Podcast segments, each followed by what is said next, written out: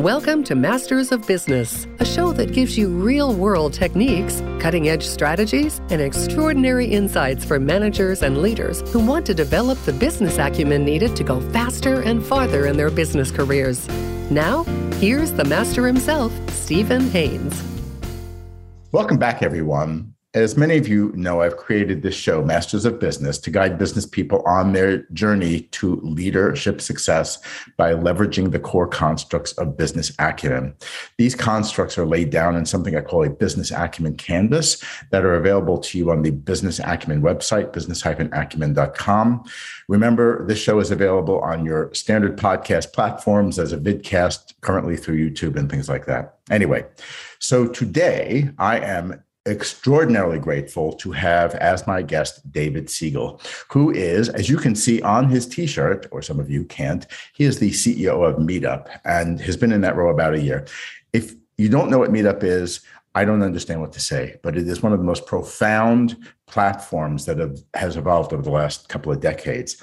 He's also been the CEO of Investopedia, another one of, because I'm a finance geek, um, one of my other favorite sites and platforms in the world. And he's been president of Seeking Alpha and a number of leadership roles. But what, what's even more important is he just released a groundbreaking book called Decide and Conquer 44 Decisions That Will Make or Break All Leaders.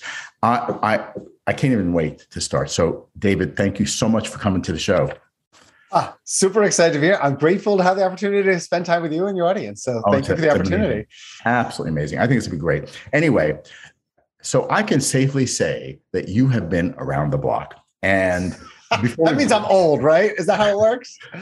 I'm going to need my walker soon. But um, that said, um, and I do want to talk a little bit about the guts of the book. Um, but I would love you to share some of your background and experience and how you got to where you are and even highlight some of those dimensions with respect to business acumen. So let's see what you got.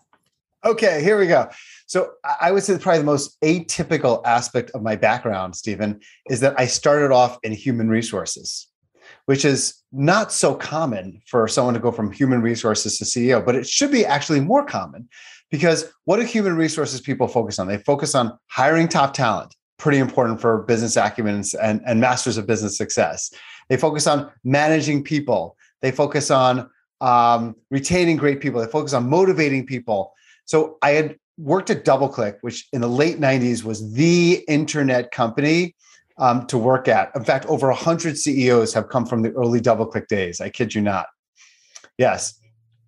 And uh, I was an HR partner to uh, a group, the technology group. And I kept giving advice to different managers to do certain things, not do other things. And at a certain point, I'm like, man, these managers don't know what they're doing. I could be much better at it than what they're doing. So then I decided to go to a business school. I went to Wharton for business school because I had to learn some like hard skills. And whenever everyone else at business school was like partying and networking, I was like, I got to learn business because I don't know anything. I'm not saying HR people don't, but I didn't have enough of a deep business background. Yeah. And then I went through a series of different, you know, director. I went to uh, a pharmacy chain called Duane Reade, where I, I built a business from the ground up that did about $30 million in revenue.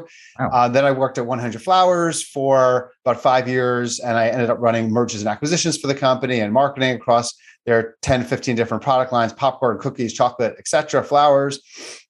I became general manager of a business at Everyday Health, which is the second largest um, web publisher focused on subscriptions and ad revenue, then president of Seeking Alpha, CEO of Investopedia, like you said, and then latest and greatest um, Meetup, which is really um, you know the, most important job for me because of the fact that Meetup is all about curing the loneliness epidemic, and the loneliness epidemic is real. Forty-six percent of people regularly feel lonely, and our our mission is a noble mission, and it's deeply meaningful to me personally. You know, this first of all it is an astounding career journey and it, it sounds sort of similar to mine you know because i started out as a finance guy but i had all these other things ended up through product and stuff like that. But um, one of the things that i have learned is how you learn how a person um, assimilates and you know it's almost like we're we're practitioners. The way maybe a surgeon or a lawyer would be a practitioner we sort of have these bodies of knowledge but we learn through these experiences. What are some of the most profound experiences that you've been able to learn from? Whew, okay. So i didn't plan that one i have to tell you. Yeah. See no it's great. So I find that the greatest learning for me in my career has always happened through crises. Because when your back is against a wall and you need to really deal with a difficult situation, and, and fortunately, unfortunately, I've had many crises in my career, dating all the way back to taking it even to the DoubleClick days. So when I was at DoubleClick in the late 90s, the company went from, you know, about uh, a few hundred employees, went up to a thousand employees within a year, over triple the number of employees and you know the internet bubble. And then it was also there when we had to go from 1,000 employees back down to about 300. The stock went from 15 up to 300 down to 10 in 12 months. So in that type of an environment, you're you're you're you're in massive change management scale. You're you're going from acquiring so one of the things i focused on was when you acquire a company how do you decide how to structure that organization? How do you decide what products to keep what products to go? You're dealing with people in a very sensitive time period and how do you handle change management processes? And throughout my career i've had different so that that's one example of something that really shaped me when i was 24 years old i had to fire 30 people in one day for example as a 24 year old. And you learn a lot from how to deal with people and how to handle the survivors, quote unquote, you know, in those types of situations. And I think that that really helped to shape me. The other thing, the, the other area that I personally have learned the most from in life is just mentors. Um, in every job that I have had, I've had one or two people that took me under their wing, and I was very intentional about finding people that I respected a lot that I would ask to build relationships with. I built relationships to take me under their wing to such an extent that I built such a close relationship. I was consulting to DoubleClick actually. First, I worked in consulting, HR consulting, and the CEO of DoubleClick, a person named Kevin Ryan, one point came to me and he said, "David, we pay your consulting from two hundred dollars an hour. You probably make forty thousand dollars a year because you're only a couple years out of school. How about we double your salary and then we could pay half the amount to what we're paying consulting for. You just do what you do consulting here. Kevin Ryan is the same person that 20 years later I stayed in touch with him. He, uh, as we're talking about mentorship, he is the person that acquired Meetup out of WeWork when we were owned by WeWork just about two years ago. So those mentors have been people that have helped and advised me for really 20 plus years and who I call up and get feedback from all throughout you know the time. And i could go through other examples of different you know ways in which i've learned but i would say crises and mentorship have been my top two.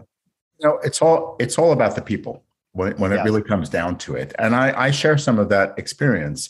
Um, I, I sort of stumbled through the early parts of my career and i didn't fully get the idea that there are people who certainly know more because I don't know a lot. And if I keep on falling down and skinning my knees, I better go find somebody to help me. And and I recall finding those sort of knowledge people who, you know, first of all, I learned humility um, at, you know, you're a young whippersnapper and you think you know more than you think you should know, whatever. But um, I think that's amazing. Um, do you ever find that that sort of that humility is an important part of leadership development? It's is critical. I would say that I teach at Columbia. I was actually saying to my students last night because um, we had a class last night. Um, I said to them, oftentimes the strongest people who have the greatest potential are the ones that admit the most mistakes mm-hmm. and ask for the most help. Mm-hmm.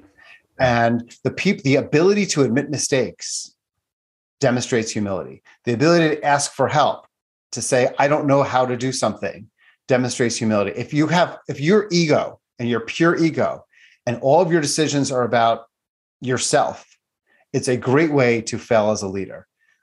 The key is to be able to know that most people know a lot more about things, especially early in your career, than than than you do.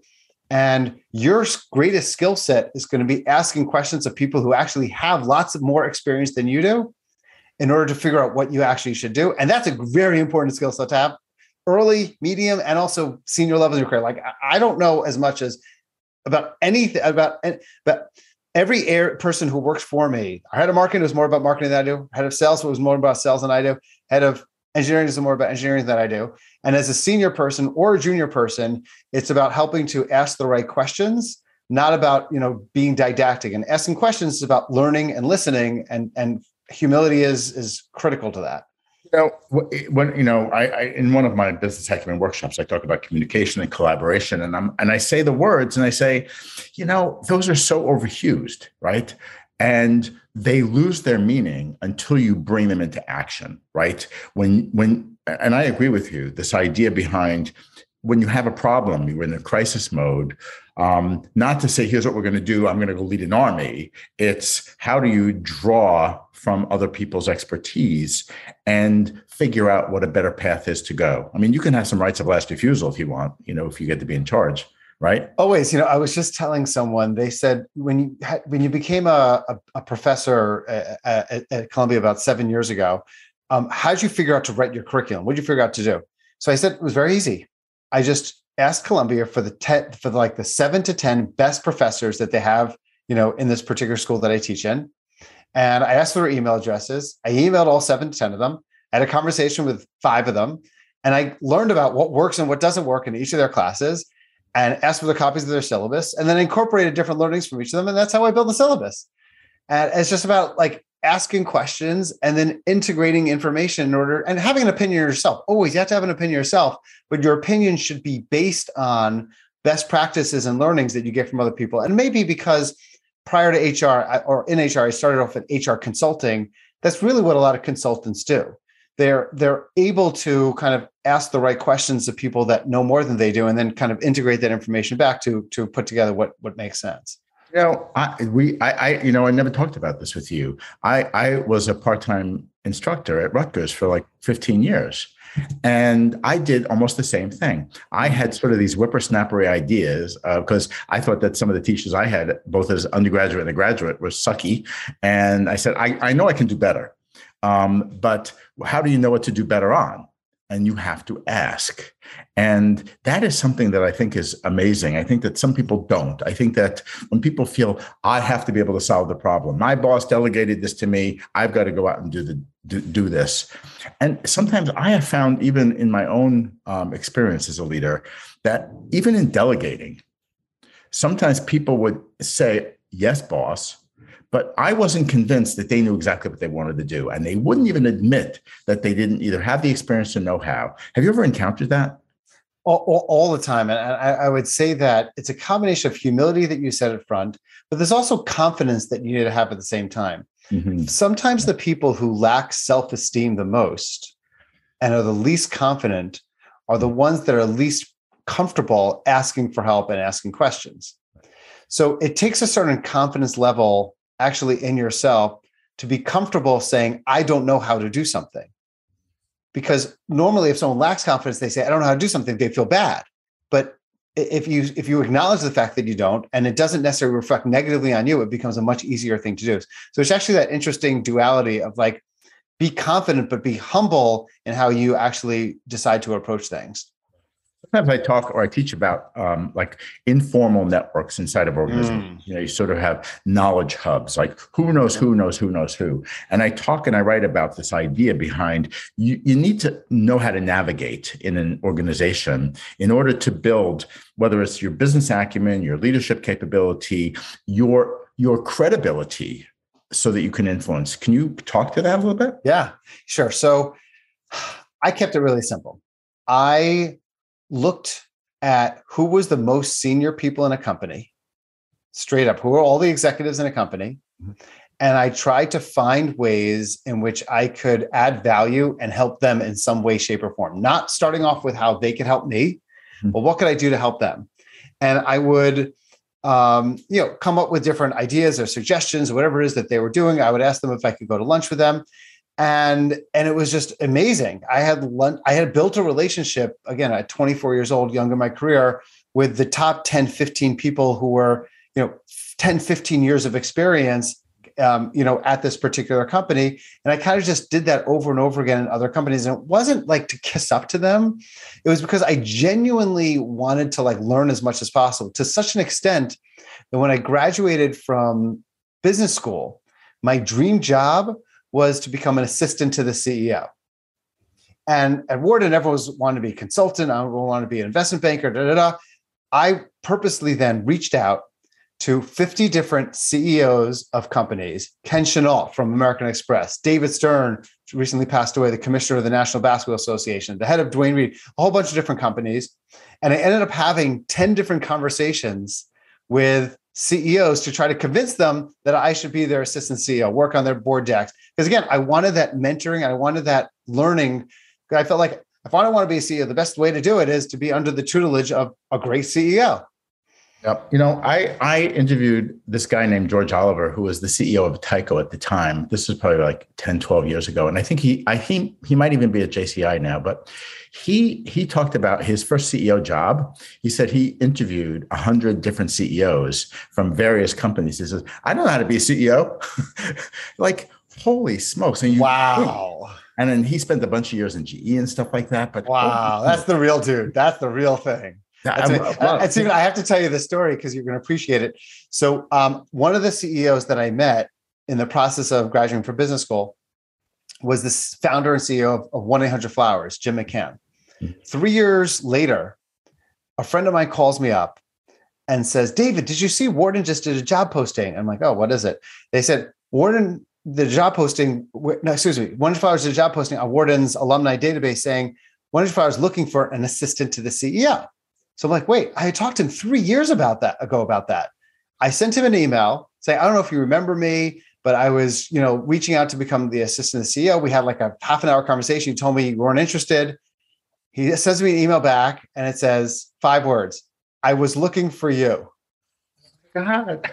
And then I spent five years working at 100 Flowers after that. So you just don't know what's going to happen from these kind of connections and relationships. That is sweet. And now we just spoke last week, and I'm going to be on Jim McCann's podcast. So are you very really excited? Yeah. Oh, well, that, first of all, you're like one of my new idols because number one, I want, I would love to teach at Columbia. Number one, number two is I want to know all these CEOs too. Like, and that's really one of my one of my goals here with this podcast is to to really get as many in the room as possible. You know, Wharton has that uh, show on Sirius, right? They have the um, business show, which I saw. I, I was actually on that show. Yeah. We really? Yeah, I was on that show. It was, it, was they, they, they do a great job. They do. yeah, absolutely, absolutely. Love that stuff. Anyway, um, so, now I have to tell you my Jack Welch story because he's oh, an amazing CEO. Do. Gotta oh. tell you that one, and then and then I'll let. You. That's so, okay. so I was when I was the CEO of Investopedia. Investopedia was owned by IAC. IAC is a really interesting company. Um, Barry Diller is the chairman of IAC, mm-hmm. and they own Home Advisor, and Angie List, and Match.com, and oh, um, Vimeo, and all these amazing properties. So um, Jack Welch was on the board of of IAC, and we went for for some boondoggle offsite with you know the CEOs of all the different companies, and I got an opportunity to spend half an hour talking to Jack Welch, the Jack Welch. Wow. Jack Welch was listed, by the way, for those who don't know, as the former CEO of General Electric. When he left the company, it was the highest market cap company in the world. In the world, and it was listed by Time Magazine as the as the manager of the century, of the entire 20th century list of Jack Welch. So I said, okay, you're the manager of the century. I know nothing. He's like, yes, you're right. You know nothing. Okay, we're in agreement. Um, what is your number one piece of advice that you would give me to become an to be an effective CEO? He said, okay, just got one word for you. I'm like, great. What is it? He said, the one word I have is trust. If you build employee trust, you will have everything. And if you lose your employees' trust, you have nothing. And the best way to build trust is with transparency. You, if you have transparent about everything, you're honest about the good, the bad, and the ugly. That's the best advice I could give you. So I'm like, you know, okay. So interesting. I, you know, that whole Patrick Lencioni model, you know, and trust is at the bottom of the triangle. I always say it's really easy to say the word. It's really hard to know how to earn it mm-hmm. um, so that you can sort of gain access to to other people, which is which is really good. But let me let me let me finish my agenda. So otherwise, we'll be here till Thanksgiving, and that will be too long. Um, but you talked a little bit about um, the build some of the building blocks of business acumen um, is having these interdisciplinary perspectives without having to do anybody else's job. And you alluded to a little bit about this before? You have all these functional specialists. Um, how how do you capitalize on that and and keep it integrated in your mind so that you can move the ship forward yeah so i've always had this when i go to a wedding i don't eat the main course i always eat the smorgasbord what i mean by that is that i've always been a generalist by nature and believed that the interdisciplinary approach to solving a problem is always more interesting. So in college, I majored in philosophy, political science, and economics. And the reason for that was not just because I didn't want to take a lot of courses in any one discipline, but it's because I really believed like you look at any problem, the Civil War, Civil War wasn't just because of economics, it wasn't just because of politics, it wasn't just because of philosophy. If you look, it was because of the, the intersection intersection between each of those different areas, and that's how you solve a problem. And I find in business the same thing. That if you have someone that grew up in sales their entire life, let's say, and they see a problem, they're like, "This is a sales problem. We just have to follow, you know, hire more salespeople." See, you know, someone with a product their entire life. This is a product problem. We don't have the right user experiences. So my job is to look at a challenge that we have and say, okay, this is actually a problem between product, marketing, and content. All three of us are contributing to that, not you, but us. How can we get in a room together and understand how each of us are playing a role to try to address this problem? Or this solution is will only succeed if it, we're taking both an engineering and product and whatever marketing, you know, perspective to get it to succeed. So, so I think my habit, shall we say, is to never think that something can be solved by just looking at it through one lens, yeah. but to really always look at the multiple lenses that need to come together to actually address an issue. This, this business acumen canvas I told you about or talked about earlier, it's sort of this multi-dimensional representation of sort of a, what, what happens in business, both from outside perspectives, mindset, and core capabilities. And I think what the the essence of the model is almost like going seeing a painting and that is you you can step back and see things from a specific vantage point mm. and then zoom in to areas um, that you can study further come back and change your, your perspectives and sounds like a Seurat Seurat painting, right? Isn't he the pointillist? Impressionist painter? I think, I think you're right. Anyway, you're right. Yeah. Anyway, um, but I, all you know, even you were in HR, right? And I remember teaching HR when I was at Rutgers. That was one of my things, right?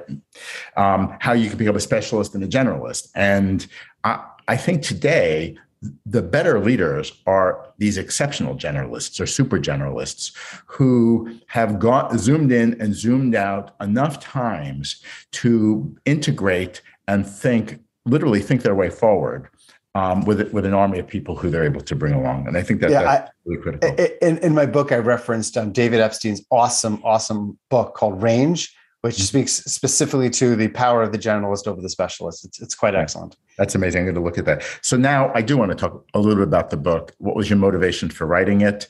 Um, tell us some of the key learnings and a little bit about how people can access you. Okay. So I had always wanted to write a book around leadership in business and specifically specifically around decision making because i had read a quote a decade ago, probably by Teddy Roosevelt. And the quote was the following The best decisions are great decisions. The second best decisions are bad decisions. And the worst decision is no decision. And I had seen that so many people in business, but also in life, are held back with inertia. They're held back and they don't realize that not making a decision is, in fact, a decision in itself. And I saw a lot of unhappiness in careers and unhappiness in people's personal lives. And people have always said to me, wow, like you're a pretty happy guy, you've been successful. And, and, and there's just different principles, shall we say, that I've always had around decision making that I'll share with you now. Not all of them, don't worry, but like a few of them. And, but my problem was I didn't want to write a standard, like boring textbooky business book. Here are the 10 principles. That's kind of boring. What I wanted to do is storytell and have this crazy, insane, you know, roller coaster of a story. And fortunately, being part of WeWork and Adam Neumann created that absolute kind of crazy culture and crazy challenges that I've had to go through, you know, as part of that. And then trying to run Meetup when you couldn't meet up in person and we had to upend our entire business model created so many challenges and stories from that that the book you know didn't write itself but in, in a two month time period when the pandemic started i just turned out 75000 words because it was all kind of in my head very quickly yeah. yeah. so that's how the book came up um, and in terms of you know some of the core principles around decision making i'll just share you know two or three with you please do um, you know, the first I would like I like to talk about is the criticality of disagreement when it comes to making smart decisions. And that, you know, when you have someone like Abraham Lincoln, who was known for his team of rivals, who hmm. brought people around him who had very different perspectives. It, it, and even what we we're talking about earlier, which is the importance of looking at things from a diff, from from different functional perspectives. What the result of that is is that people will disagree, and through that disagreement, better decisions end up getting made. If you hire someone who is just like you and has the same background as you, has the same experience as you, and there isn't going to be that disagreement, you're going to make worse decisions. And that tension that you have in talking about like a challenge, that's healthy. You want to encourage that healthy tension. You know, the, even in the team of rivals construct, okay, there was a common goal all right which was at the time the abolition of slavery. So regardless of the you know the four of them who who had issues and different principles they still agreed on on one and were motivated by one thing. So yes. i think you know in, in, corporate speak we talk about vision and goals and all, all that other stuff which gets mushy as well but this was concrete right? And I think you reach better, you can have better consensus and get better goal, better goal achievement if you can do that, right? Well said. It's about identifying a specific goal as part of like what decision you're trying to solve for, and then mm-hmm. coming at it with multiple different perspectives, and then really figuring out what the right one is. So one is the importance of disagreement towards an aligned goal. Mm-hmm. Um, in terms of decision, not disagree. Well, you can disagree towards the goal, and then hopefully that will lead to alignment which is much better than passive aggressive behavior. We all know. That's one. The second is when making a decision, I don't think people tend to prioritize enough the importance of what I call optionality in decision making, meaning you can make a decision and it opens up myriad of different options, or you can make a decision and it's a trapdoor decision and it closes down a whole lot of those options. All too often, people don't think about the importance of creating options for yourself as part of as part of a potential decision. And the reason why those options are so darn important is because people oftentimes will say to me or others, "Gosh, how'd you get so lucky? How'd you get so lucky?" Well, lucky things happen to people when they create an environment that um, that they created options. So, for example, I got lucky in that Jim McCann from 100 Flowers, like we were referencing earlier, happened to have decided to post something. But it was was it lucky or was it the fact that I spoke to 50 CEOs beforehand and I built 50, you know, pseudo relationships and that ended up turning into something because I thought about what option am I creating by being able to build these relationships and talk to people. Can I, can I comment on that one too? Yeah. Because first of all, we, we didn't even rehearse this everybody. So just FYI, um, this idea of prioritizing Okay. Um, when I start a workshop and I'll talk about what are the things that bother you the most, and they, they say, well, I can't, I'm having trouble prioritizing, which means they don't understand what the problem is and they don't understand what the options are. And sometimes having some structure to optioning, like you can list all your ideas or options down the side of a page, but then what? How do you rate and rank them? How do you parameterize, for instance, a, a score against some criterion? Right? Those, I think, that see, there's mechanics i think as well as brain that goes behind this. Would you would you would you agree? The process is really important. Uh, when people think oh you know the way to be a successful entrepreneur is forget process forget bureaucracy. Let's just throw a lot of ideas against the wall and see what sticks. You know no actually through process you actually have better idea generation. Through process you have better prioritization. Through process you have better execution. Those things are really important. The key is for the process not to get in the way of success and to be able to move quickly and learn quickly and roll things out fast. But process is an enabler, not a disenabler. I, I, I say that processes provide guard guardrails and that it allows you to be flexible and adapting in how you move forward. And I think you you can, you know, this my expression is dis, you have to decide your way forward. Nice. This is why I, I resonate with with what you wrote about. What's your third point? Third one, sure. Uh, I would just say that you know, too often times people look at the cult of the CEO and they see like the um, the Elon Musk or Jeff Bezos, and they're like, oh, the way to become a successful CEO and leader is to be an asshole because look at all these assholes. They do great. what they don't realize is that there's also like thousands of assholes that have been fired from their jobs because no one wants to work with them and they don't know how to interact with people, you know, who are, you know, humans. So my principle is around decisions is when you make a decision, be kind. figure not be nice, but be kind. There's a big difference between being nice and being kind. It's not nice to have to fire someone, but the kindest thing you might have to be able to do for someone is to fire them and say, hey, this isn't necessarily the right company for you. Maybe there's a different company you should work at. Is it nice to necessarily make someone feel uncomfortable by giving them constructive feedback? But it's the kindest thing you could do. So understand that your job is to enable them to succeed, and sometimes that that means that there's a tension, and sometimes that that that's healthy. And and be kind in your decision because you know your reputation matters, but don't necessarily go overboard and think that it's all about being nice all the time. I think those are uh, really amazing points. I, I could go on with you for like hours, but you probably have a job to do, and, and we all do, right? Um, but um, I think it, the things that we have talked about, um, even in sort of the serendipitous way, um, hopefully people who are listening in or watching um, will pick up a, a, few key points about what it means to both establish relationships that people are so incredibly important that collaboration is beyond the word, but it's actually in the doing and the and what people see. People need evidence um, and, and they see it in the behavior of, of our leaders. And if we can model some of those things, I think that will offer tremendous value for anybody in, tr- trying to grow their career. Um, so that said, so uh, you, yeah, good, right? No, it's great. I mean, the reality is, is, is it's about what you do, not what you say.